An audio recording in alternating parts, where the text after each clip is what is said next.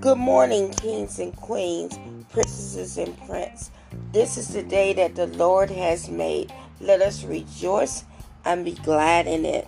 Today is Palm Sunday, and I want to leave you a few words of encouragement uh, for your spiritual reflection. And with that said, I will be reading from the Gospel according to Luke, chapter 19. For this particular reflection, I will be reading verses 40, verse 42, 43, and 44. For the entire scope of the scripture for this particular reflection, it is Luke chapter 19, but it starts at verse 28 and it goes to 44.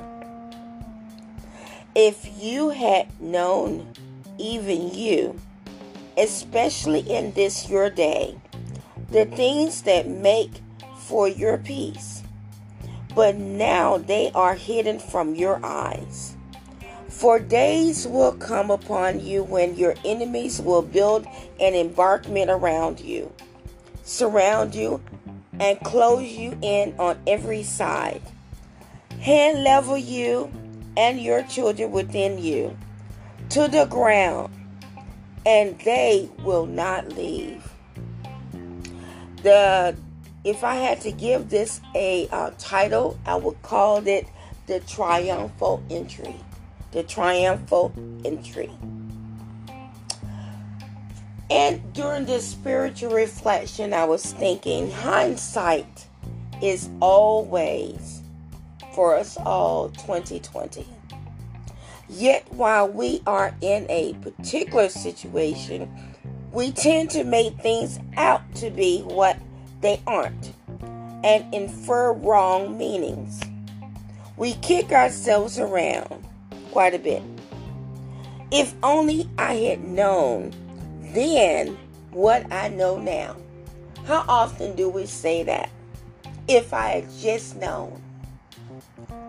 Jesus' triumphal entry into Jerusalem must have been one of those aha moments for the disciples. It had just appeared to be such a wonderful day for them. And it was, but for different reasons. And they were realized. They thought the Messiah had come to reestablish Israel's power into the world. But God had something else in mind. The disciples weren't the only ones who had misconceptions about the Messiah. See, many Jews in that day expected him to be an earthly king. When the crowds heard Jesus was coming to Jerusalem, they cheered, Hosanna, Hosanna, which means save now. They saw him as their new king come to bring salvation from political and society oppression. He raised the dead. No doubt he could also restored the kingdom of David and free them from the Roman rule.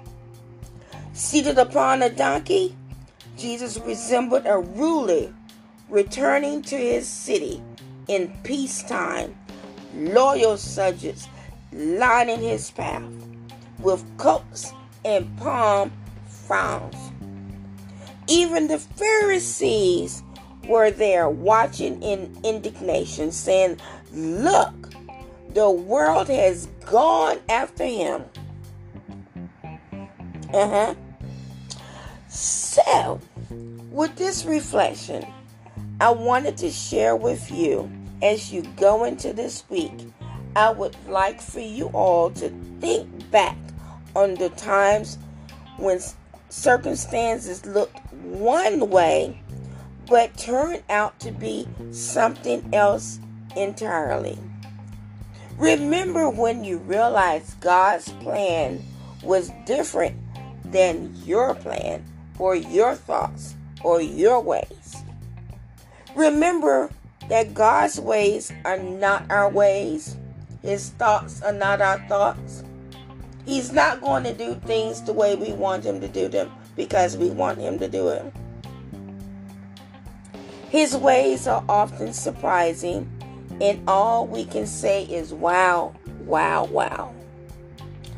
This week, I want you to look for opportunities to share your insight with a friend or loved one. Think about it. What has really turned out so different than what you thought?